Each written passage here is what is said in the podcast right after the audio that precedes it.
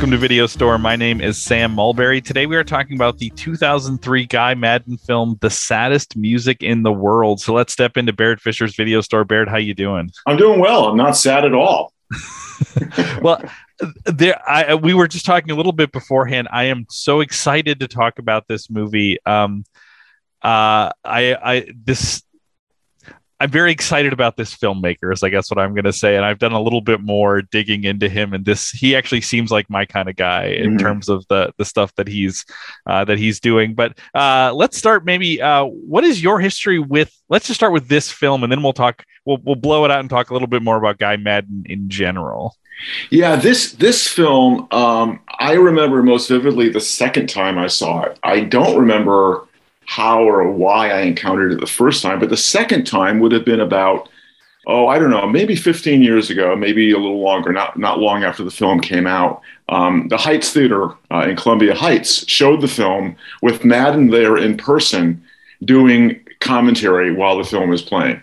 So wow. it was it was an amazing experience. Um, don't ask me how much of the commentary I remember. There's one particular item I remember that we can talk about later. Um, and in, and I haven't listened. There is a commentary on the DVD as well, which I had not listened to. So I assume it was part of what I heard in the theater. But that was uh, that was probably the most significant encounter for me with this with this film. Well, that is that's amazing. I mean, if if there was a movie I would want to hear the filmmaker talk about, this is this is this is pretty this is a pretty good one. Um, I have to say, my only history with this film, I had not seen it but about maybe six months, a year ago, you emailed me about Guy Maddin, There, there being like a Guy Maddin collection on the Criterion channel. Mm. I remember whenever I would go into Criterion, it was one of the things that was highlighted. And what I remember about it is the title of this movie. I just kept seeing a movie called "The Saddest Music in the World" and a a picture of a woman's face that I now know is Isabella Rossellini. Um, and I just there was something haunting about the title and her face. And I never watched it, but I but like every time I would go into Criterion, I would look at that and think, I want to see a movie called The Saddest Music in the World, but I didn't know what it was going to be, and I just never got around to it. Um, so I was excited when you recommended this because because that I, I it's sort of as like I don't know if you remember like I always have these memories from childhood where certain images you saw or things you heard or phrases stuck in your head and just kind of haunt is the best word I can say. This one has haunted me for about a year, so I was excited to see this. So who who's Guy Maddin? Let's let's maybe talk about him. I did I did some reading on him, but I, I have a sense you have a um, uh, larger sense of who he is. Yeah, um, you know, he, he is, I guess you could say he is an experimental slash art house filmmaker who is really interested, as you can tell from Saddest Music in the World, who's really interested in older techniques of filmmaking. Um, one of the reasons he has made films the way he has is it's been a simply um, limited resources. Uh, eight millimeter, 16 millimeter. Um, he has shot a lot in black and white just because he doesn't necessarily have the technical uh, capabilities of doing more with color. Um, and so he represents a kind of um, a kind of avant-garde filmmaking that is close enough to the mainstream, you know, that a, that a film like Saddest Music in the World might actually show up in people's um, people's consciousness. Uh, he makes a lot of short films. Uh, you mentioned the collection on, on Criterion. He does a lot of uh, films everywhere from three to four minutes to 19 to, uh, to 20 minutes. Um, and he's just been very, he also has done art installations. Uh, as, as, well, so you can kind of see that uh, the, his style of filmmaking lends itself very well to, to installation art as well. He's been very consistent, very prolific since the since the late '80s. Yeah, I uh, we're going to come back to him as a experimental artist, as an installation artist, because there at the end of this episode, there's something else of his that I want to talk about that I had a chance to experience last night, and it's one of the coolest things in the world. But I'm gonna I want to talk about this movie a little bit more first.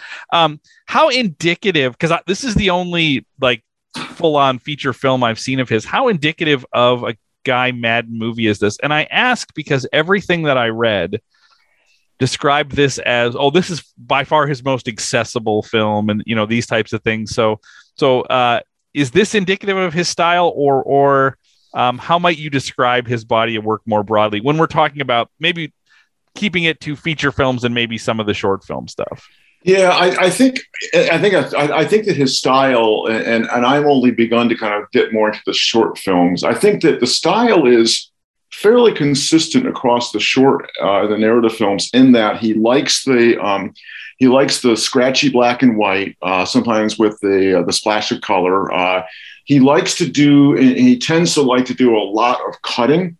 Um, one of his short films has like over over hundred shots in four minutes, um, almost for almost like an Eisenstein uh, montage editing. So I think the editing style uh, of Saddest Music in the World, visual style of Saddest Music in the World, is fairly typical of a lot of his films. Not all of them. I mean, if you look at a film like um, Diary from a Vampire, uh, pages from the Vampire's Diary film. That's a that's a very different kind of visual style. But saddest music in the world is is pretty typical.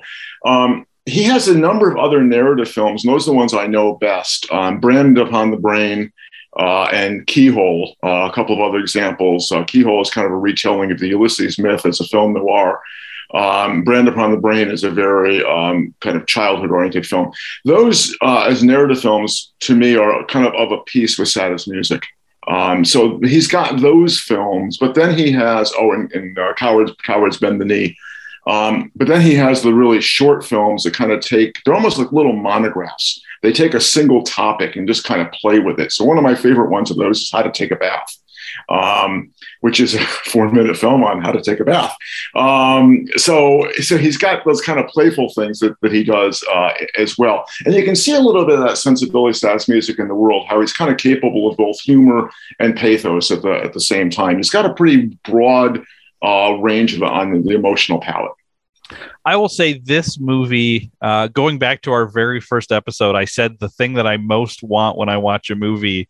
Um, this this movie ticks that ticks that box and that is i like to sit down and just see something i've never seen before and this is so different than i mean it is it is both paying homage to things i have seen before but the actual thing that i'm watching was just was was just so different. I mean i i at times i found it like confounding like what what did, did did the thing I think just happen happen? Um, and and I, but I was also excited. This is the kind of movie I was like I wanted to stand up at moments when I watched just to be like, oh wow, this you know like like I I loved the energy of this. Um, I think this is a version of what I want when I see a movie, and I could be convinced that like generally speaking films aren't weird enough and this is this is like a weird movie and and and when you settle into it you're like okay maybe i'm sort of tracking with this and then something else weird happens and you're like Oh, good. Like, like, like I, um, I, it, so you had asked me like you weren't sure how I was going to respond to this, and I said this is really in my wheelhouse, and it's because this movie like goes in weird directions, and, and it when it's when it settles in, it reminds you, oh yeah, we're going to be weird as well. Um, but it also works as a movie. Yeah, yeah. Um, it, it, actually, it's it's uh, his filmmaking has been described as nostalgia for a past that never existed. Um, it's as though he's recreating something that wasn't there, but you feel like, you know, this is not obviously 1933 Winnipeg. By the way, a lot of his films are centered on Winnipeg. One of his best films is called My Winnipeg.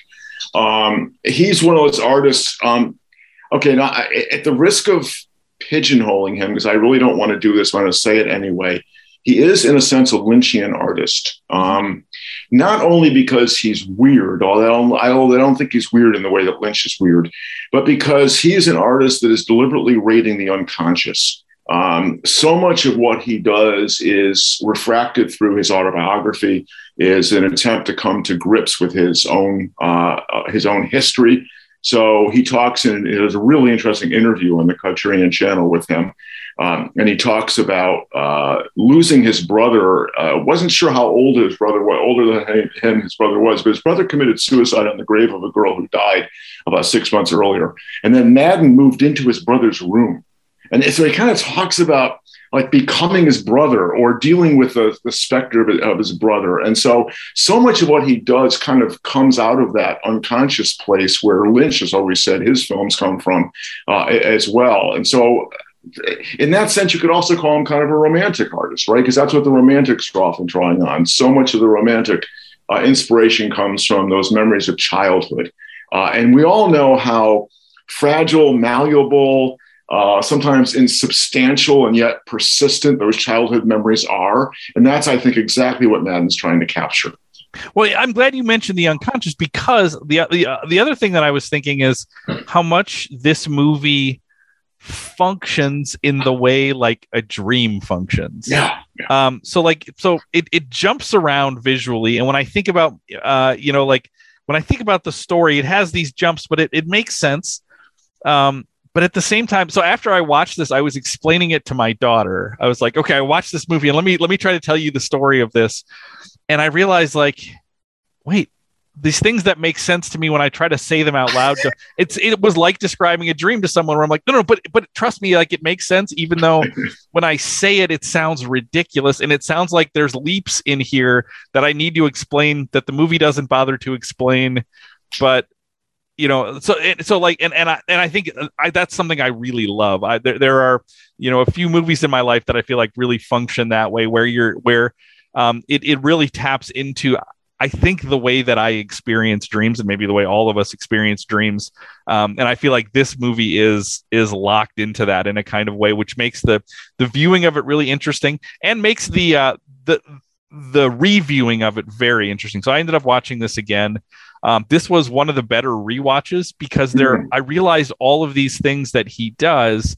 That if you're watching it for the first time, there's no way you could have known this thing that happened early was actually going to get called back later. And it doesn't matter whether you know that it was called back, but it's interesting to rewatch and realize, like, oh, there's all this stuff at the beginning of the movie that I had just totally forgotten because there was so much going on. Um, you know, I'll give you an example of a very obvious thing. Like the movie starts and we see the flashback to kind of the family band and the mother dies while singing the song is you. I did not remember that. I mean yeah, and it even comes back later and i was like oh yeah i remember a scene of like a woman falling on a piano but there's so much other business that goes on like visually that i didn't connect that and when i watched it again i was like oh my goodness it's all right there. Like like to, to a degree it's really uh, big chunks of it are all right there and i just i like it's like i couldn't take it all in the first time. So the second time through, it's no less weird and all over the place, but you feel like your brain is able to see what he's doing a little bit more. Yeah, it's really, I guess you could say, in a sense, it's really dense visually. It's really, it's really packed. Um, it, it, and it, uh, you know, I think we both love films that um, make you work and you feel like it's worth the work but because it, it's, it's, a pleasurable work, and I think that's the way this this film functions. I would also point out too, um, going back to your comment about the dream, Sam, that you could also argue that a lot of the editing style of the film is in fact dreamlike. Um, mm-hmm. You know, part of it is narrative economy, but when you think about dreams, right? You know, okay, so I was sitting here talking to so and so, and then all of a sudden I was there talking to that person, and then I was over here. You know, dreams have this um, discontinuity of space and time that you just kind of you just kind of take it into stride. And I think this film works that way as well because, as I said, it's both narrative because you realize Chester is doing lots of stuff off screen we never see him do as he makes various arrangements. But at the same time, it's also the way dreams kind of work. You know, now you're here and now and, and, and now you're there. So I think uh, to me that's partly the logic of his editing style. Yeah, and, and even like the the landscape reminds me of the landscape of dreams because there's moments where it's like like where is this taking place? Sometimes I feel like I'm in a real place I don't understand the buildings. It seems like the snow is 20 feet high. Because like when they get into the train from the top, the first time I saw that, I was just like, I don't, I don't get it. And then the second time through, I thought, oh, there's just a lot of snow. So he's getting into the train from the top. But then at other times, it feels like that's not an issue at all. And the buildings are all very strange um, in terms of like how they're entering and exiting them. And you know some uh, there's a point where narcissa just takes a nap on a snowbank and it's and it's like uh, okay. Uh, things like the tapeworm like all these little like character quirks some of them seem very tied to the core narrative and some of them are just things you just accept because you're you know they're not going to not all those loose ends are going to get tied up you know? Well well yeah one that doesn't get tied up but it just continues the dream theme is the sleepwalker.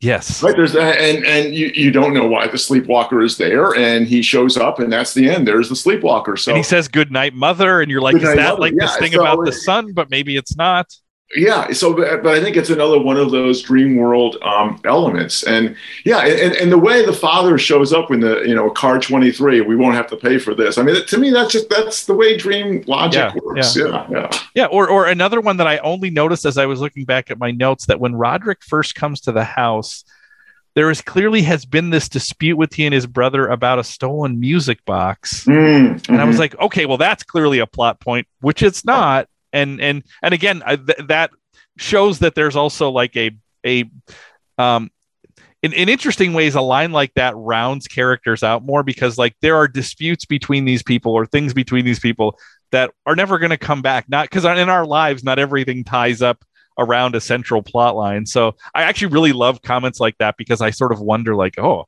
uh, I, I want to know the music box story. And i'm glad that i don't know it but but but i like that those that those things are there. Um so one of the things that I, I'm, I'm I, I would love to hear you talk about, uh, and you've hinted at this a little bit, but like, um, the sort of the 1930s of all of this. It's obviously set in the 30s. It's set in the Depression, and it's. I love how he locates this at a very specific demo- moment in the Depression, right before the end of Prohibition. So, so you have Lady Port Huntly, who's like, um,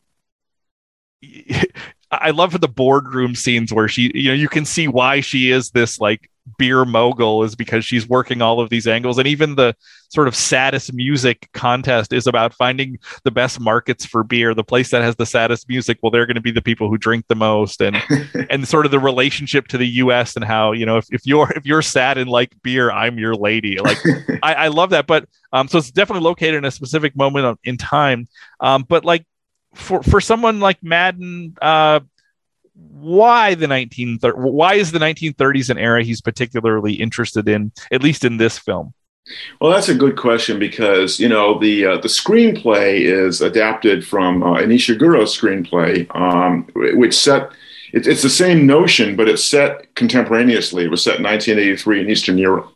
Uh, and so Maddin, as you already noted, makes a deliberate effort to put it back in 1933. Um, I, think, I think there's a couple reasons for that. I mean, one is it it it actually kind of um, uh, I don't know what you want to say, naturalizes or kind of explains why it looks like an old 1930s film. And that seems probably the most obvious answer. It's, it's, so it's almost as though it's this, you know, found footage or as though it's actually been filmed in 33. But I think he also um, I think it also ties into the theme of depression, right? Which is which is which is a theme uh, certainly with the character of Roderick uh, and the effects of depression, uh, because you have Roderick who you know cannot let go of the death of his son. You have Narcissa who evidently has a kind of amnesia that's been imposed by the death of the son. Uh, you have Theodore who lives with the sadness of having cut off both of Lady Port Huntly's legs. Um, so you have all these characters who are depressed you have a you have an economic depression, and then you also have this kind of um, this kind of consistent question of Canadian identity versus American identity. Um, and, and this is the one moment when maybe Canada has a little bit of a leg up on the United States because Canada doesn't have prohibition and they've got all this beer. At the same time, you've got somebody who's Canadian who doesn't want to be Canadian. He wants to be uh, American. And you've got another Canadian who doesn't want to be Canadian. He wants to be Serbian.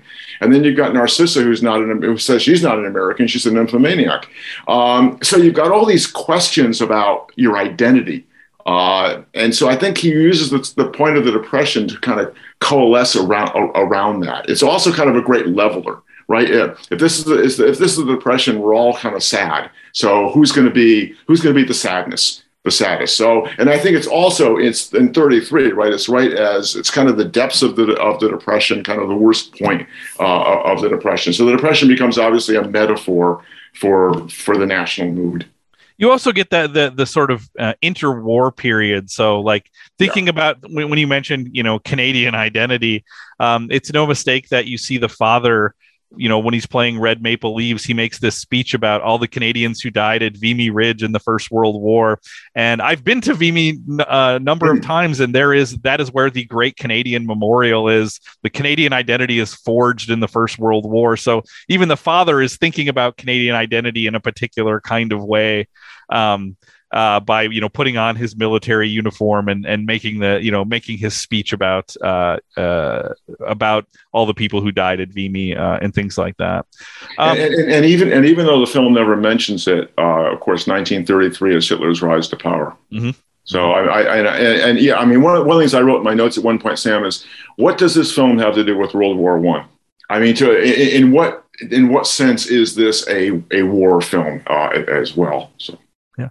Uh, okay, a question that that I, am I'm, I'm going to ask just for conversation points. I really don't care about the answer, mm-hmm. and so I apologize if this is annoying. But how do you classify this film? I mean, it is definitely funny, and it's you know it's it's sold sort of as a comedy it's also very dramatic. It is very sad, and I find it very, very sad and moving.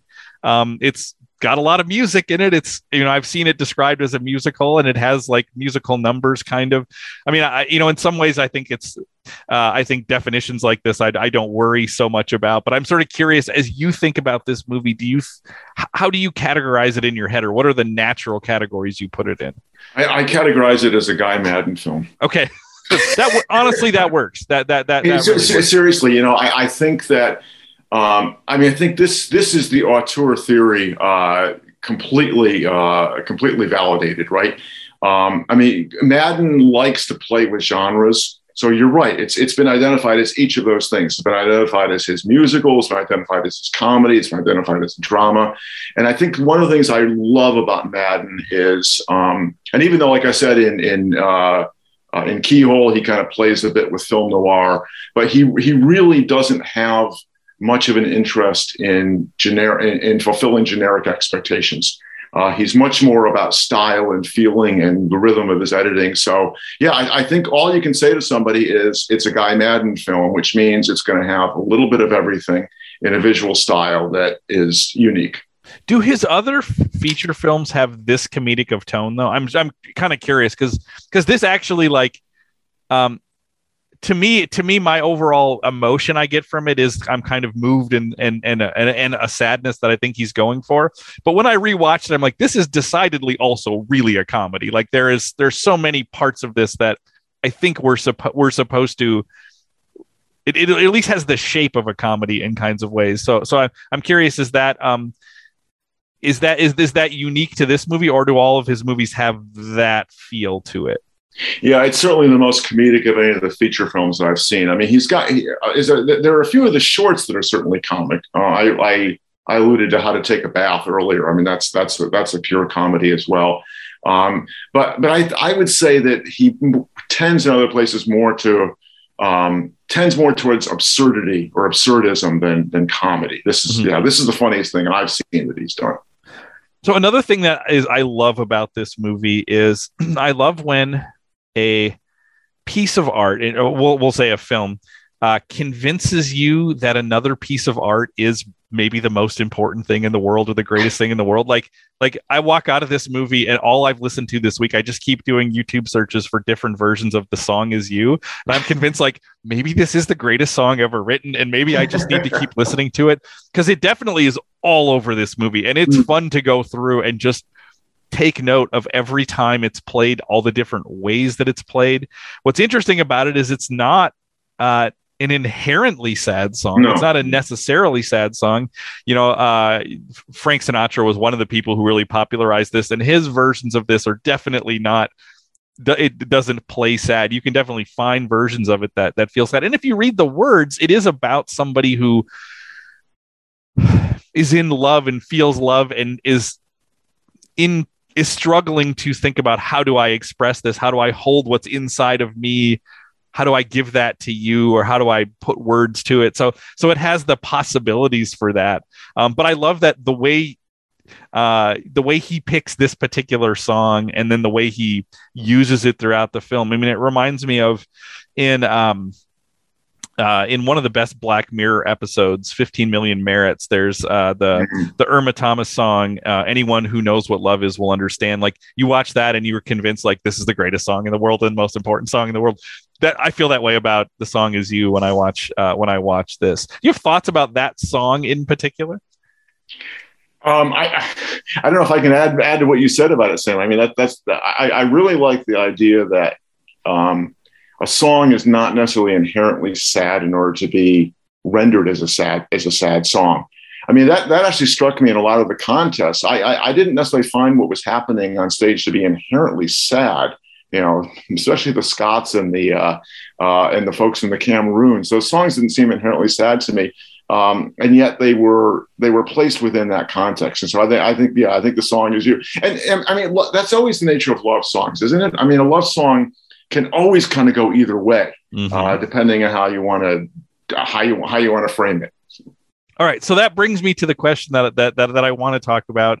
And again, I apologize if this is also an annoying question, but like when you think about this movie, if somebody asked you not what happens in the movie, but what is this movie about?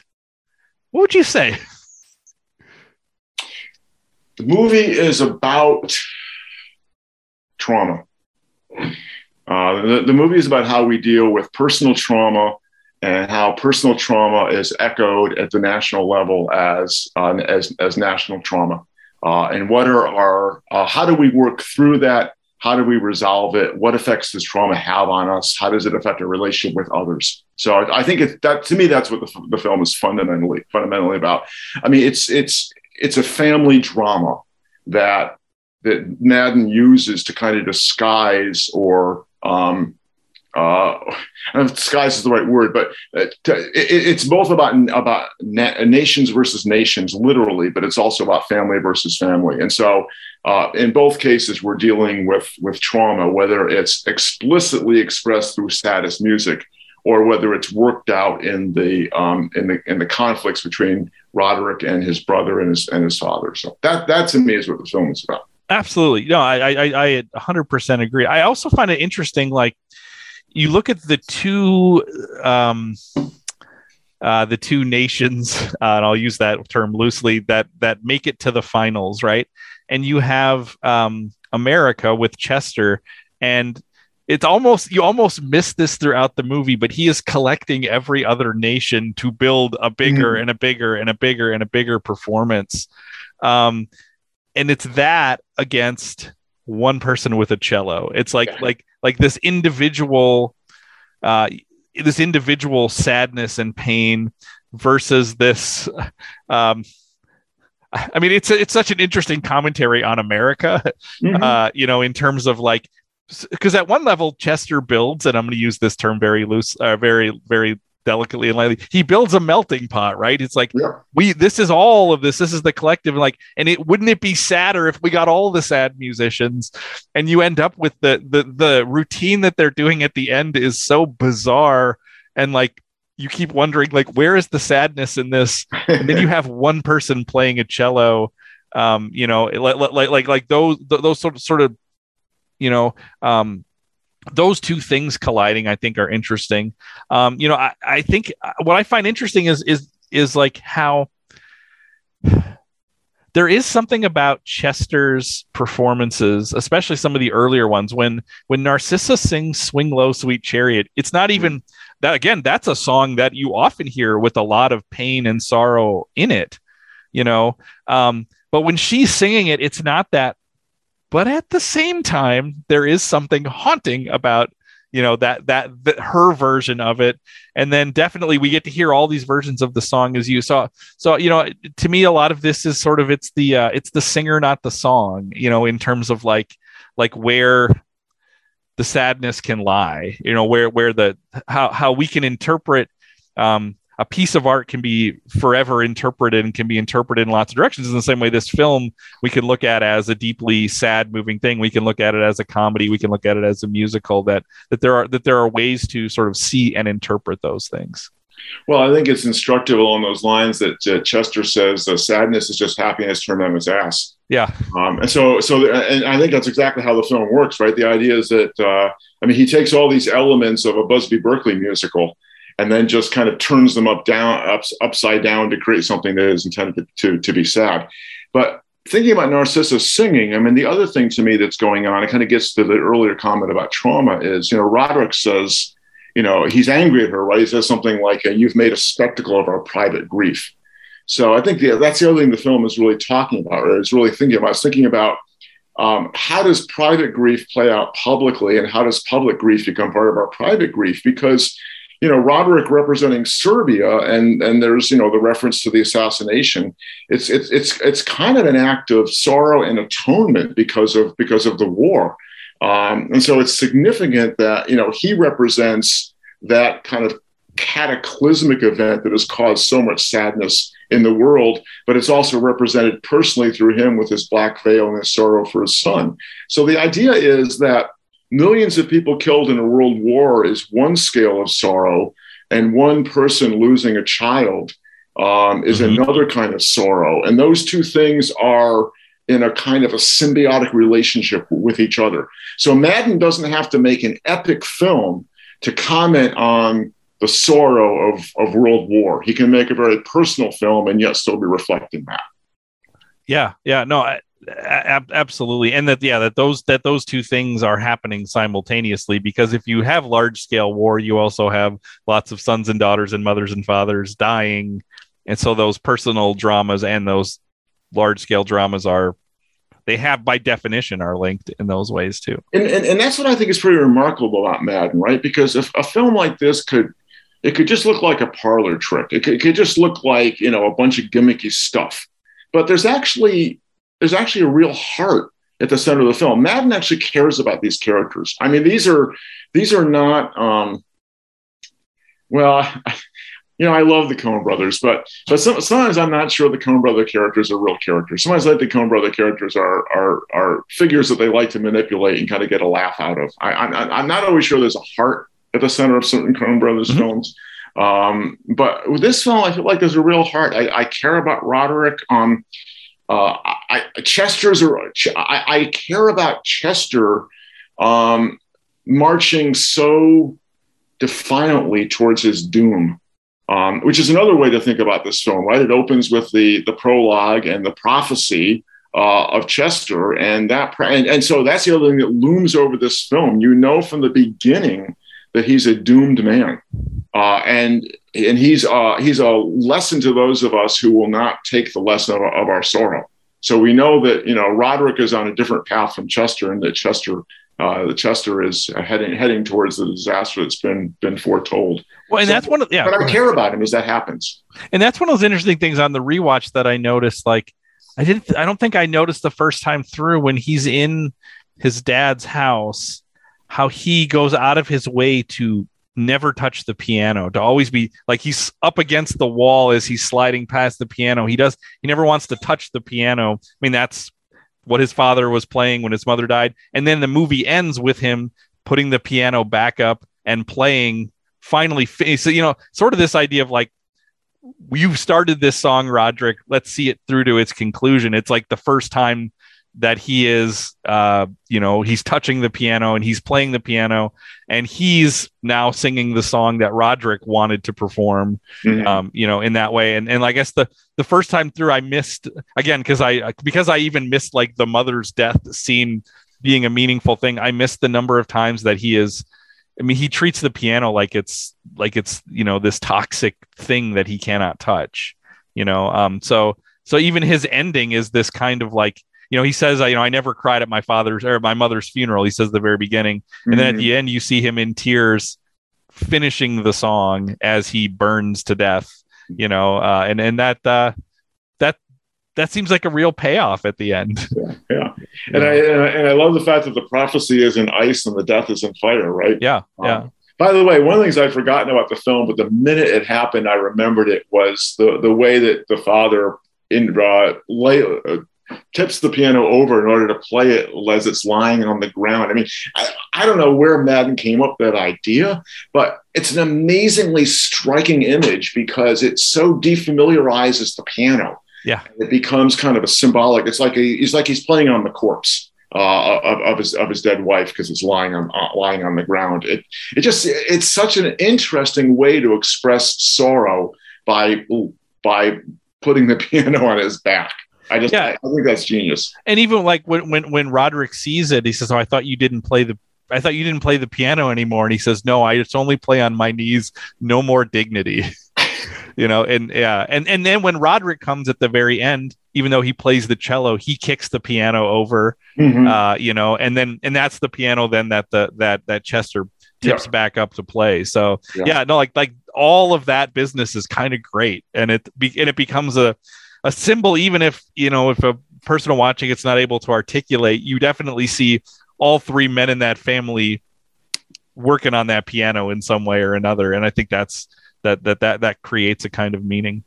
Um, one of the other great things about this movie is the genius casting of this movie. Mhm. Um, so uh, Isabella Rossellini, uh, I have to admit I didn't know who her mother was uh, until this, and and I was reading about it, and I'm like, oh my goodness, like especially her in the blonde wig. There are moments where Yeah, it's like, yeah. oh, it's just Ingrid Bergman. Like it's like if you're gonna make a if you're gonna make a movie set in that time period, wouldn't it be great to have Ingrid Bergman? Well, this is about as close, as, close as you're gonna get, and and uh, she's great. And Maddin even talks about like the um, uh, hearing his dialogue said through that voice and just kind of how magic how magic that was. Now, here's what I want to know: Do you know the story of casting Isabella Rossellini? I do. Okay, because it's I don't know Guy Maddin well, but the story sounds Yeah. like it came from this movie. Like it sounds like an absurd story. So he is uh Maddin wants to to offer this role to her and he's kind of embarrassed it sounds like to like send her the script and he wants to call her he's in new york wants to call her but can't and he sees her randomly in the park walking around and she goes up to uh, to somebody who has a big dog and she's petting the dog and puts her hand in the dog's mouth. So Maddin walks up and starts petting the dog puts his hand in the dog's mouth and he says and eventually the dog owner left and we were just holding slobbery hands together as we were talking about this movie. And it's like that if he put that scene in this movie it would be perfectly fitting. I cannot believe that story No, I no, it's it's it's a it's it's an absurd story. Um, and I and I I've been trying to figure out, Sam, whether it's so weird that it must be true. Um, I I don't know, but Yeah. it is a, it is a great it is a great story. I No kind of don't want to know. I I want to Yeah, believe yeah. that it's true. Uh, another piece of really great casting, um, uh, especially for you know somebody who is a you know child of the '90s, is Mark McKinney in this role Mm. because I only know him from The Kids in the Hall Mhm. as you know this uh, kind of early mid 90s Canadian sketch group. Um, so I have trouble taking him seriously at all. And he plays Hmm. this character that probably doesn't need to be taken particularly seriously, but he's in this movie that has these serious moments. But the whole thing feels like this might be a kids in the hall sketch too. Like at any moment, something absurd could happen in a kids in the hall direction. And instead, absurd things happen in a Guy Maddin direction. So uh, where at first I found it a little off putting, I realized like actually it's kind of great. It's kind of great that I have this baggage with him because uh, it sets a, a strange set of expectations for whatever could happen. Mhm, mhm. Yeah, and I, I went into it not knowing kids in the hall, so I didn't have to get past that. Yes. Uh, and then the the other piece of casting that I, I loved because I've only seen her in one of my favorite movies of all time uh, is Maria uh, de Medeiros, Mhm. um, who plays uh, uh, Bruce Willis's girlfriend in Pulp Fiction, and it's Yeah. such a strange character. She has this very small part, and it's just that it stands out as just this very odd Mhm. character who has an odd way of speaking and just an Mhm. odd demeanor in that movie and it's kind of unexplained but she's just there. Um i think she's amazing in this movie. Yeah, i think she's really fantastic in this movie. Yeah, she told Guy Maddin that he'd lied to her more than any other director. right because he told her that everything in winnipeg was going to be really well heated and turns right. out that the studio they were in was not insulated so she yeah Yeah, he said. Yeah, he said something like, "Don't worry, it's forty below outside and it's ninety degrees inside." And of course, she's from Portugal. Uh, yeah, yeah. Yeah. So, but she, she, you're right. She is. She's fantastic, and she has that element that, again, as you pointed out, it's just one of those things that what's what's it in there? What's with the tapeworm? Uh, her tapeworm tells her, and then maybe the tapeworm dies, and you know, I don't. I, it's just one of those elements that that got that Maddin throws in. Um, I mean, she's a strange character anyway, right? She's a victim of amnesia. We don't know exactly what she remembers, what she doesn't remember. Yeah, and there's something about her delivery of lines because the character ha- has such a strange backstory. It's like everything sounds right coming from her, even though like she has she has the, the the the strangest work to do in this movie. She the thing she says, the like I said, the when she like just lays down on a snowbank and takes a nap. It's like, well, I guess this character would do that. And there's something about her that's that's you know kind of um, foreign enough to the setting, and that you just sort of you just sort of accept that. And then again, I do think her musical performances are great and haunting. I the the two when she sings the song as you at the end, or mm-hmm. actually when she sings the song as you the, in the middle of the movie too, when it breaks out into the bigger musical number with the hockey players and the nurses and things like that. But then uh, I think this the Swing Low Sweet Chariot is such a such a weird affecting uh, mm. performance mm. as well. So just yeah, I just think she's kind of amazing. And I and I think yeah, I, I, guess you know one thing I would say about her is, in a sense, she's really the only character that's comfortable in her own skin and with her own life. As mm-hmm. as weird as her life is, she's actually the only one who kind of seems okay with what's with what's going on. Um, I also think it's interesting, you know, that part of part of Chester, part of the character of Chester is, I think, Maddin's critique of show business. Um, and the fact that, you know, Swing Low, Sweet Chariot is co opted in the way that he co opts it, I think is, uh, I, I, think it is in part Maddin's commentary. Uh, of course, it's partly a commentary on Americans. It's a mm-hmm. commentary on what happens when a Canadian goes off and becomes an tries to become an American and essentially loses his soul. Um, but I think it's also a comment on the danger of art uh, the danger of doing things artistically in order to have an effect on an audience uh, and thereby kind of losing the, the, the meaning of the, the message. Yeah, yeah. Well, and there is also the the fact that the um the contest ends up being a fixed game by the end. I mean, when I, I love when the uh, the the we didn't talk about the we haven't talked about the commentators for the contest, but I love them as well.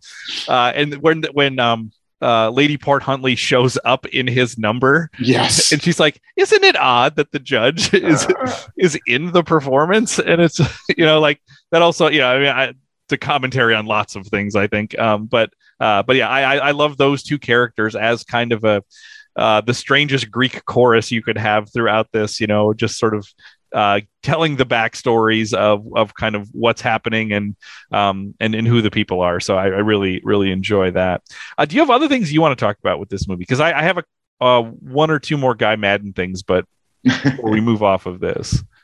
Well, I just I just kind of want, wanted to go back to what Maddin himself said about the film, and it kind of it, it echoes what I was saying earlier about the film as both a family drama and something about larger issues. Um, and he said in, uh, in an interview in Art Forum, he said uh, that, that the film is about how third world countries can survive only by losing all their dignity or by keeping their dignity by panhandling in a very clever way. Mm. I, thought that, I thought that was an interesting comment that that you know you have to do something cute. You have to somehow be interesting, uh, diverting to the rest of the world in order to survive as a, as a third world country. Uh, but he says at the same time, he didn't want to make it a political satire. So that's why he put in the family melodrama.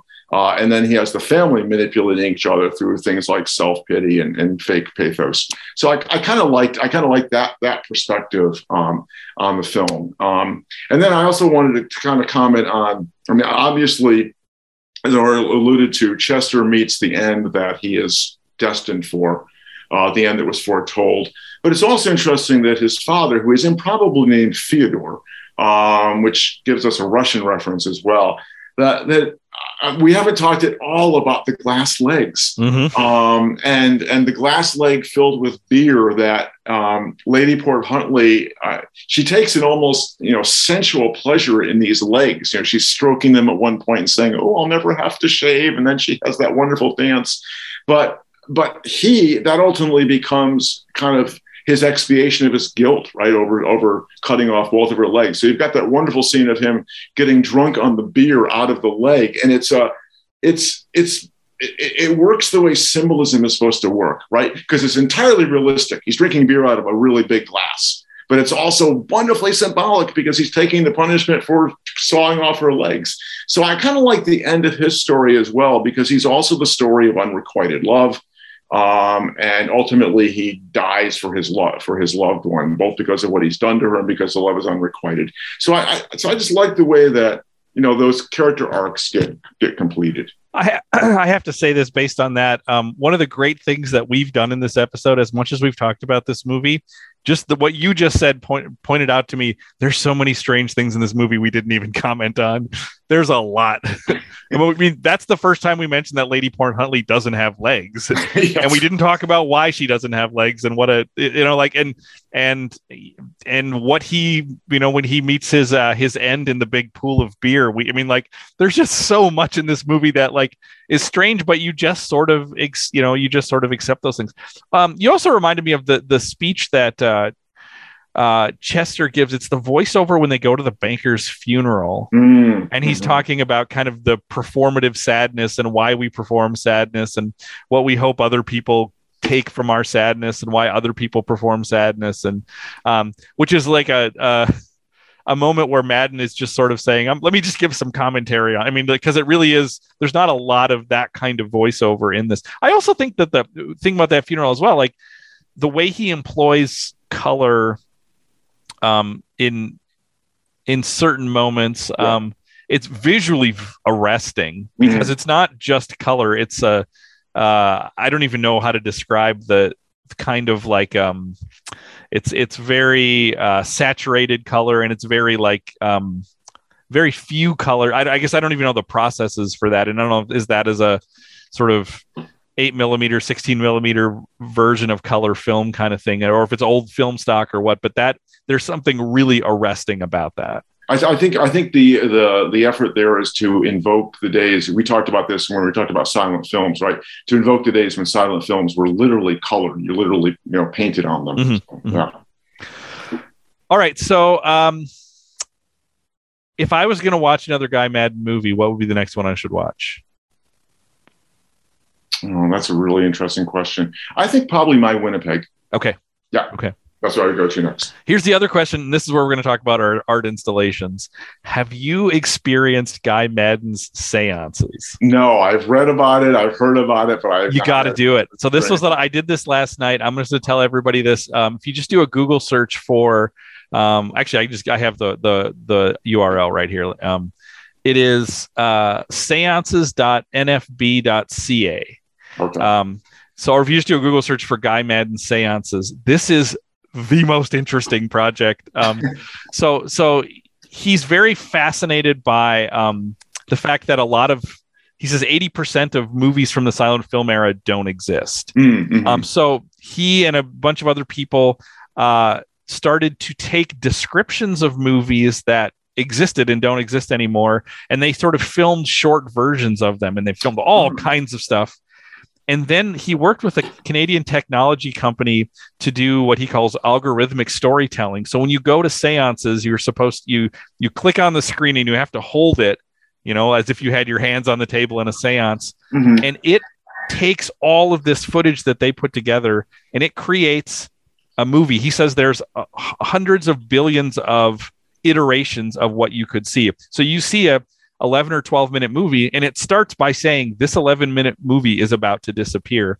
And then you watch this movie which is these different things that they made cut together um, uh, and not just randomly cut together but there is in this algorithm there is some things to give some narrative construction to it. And they're mostly silent films. I watched a couple of these um, yesterday uh, and uh, it's it's fast it's just a fascinating project. Um, the the two I saw were, I mean, they're very strange. Visually, they were very different from each other. Uh, had sort of terrifying moments. And he said sometimes you'll watch them and they won't really make sense, but he says quite often you'll watch them and a meaning will be kind of found in them. It is also sort of thinking about like Eisenstein and montage filmmaking, right? Like if you put things together in an order, it creates a kind of meaning.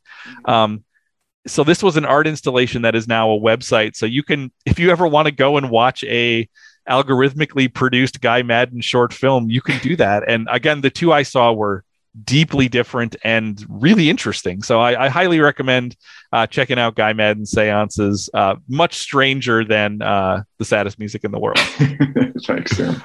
All right, Barrett. Well, um, we're going to take a little bit of a break. You're uh, you have a, a, trip coming up. I have a trip coming up. So we're going to take um, a little more than a month off. So this episode will be dropping on May 15th. Our next episode will be June 19th. Um, so we'll be coming back kind of in the uh, the early part of midsummer.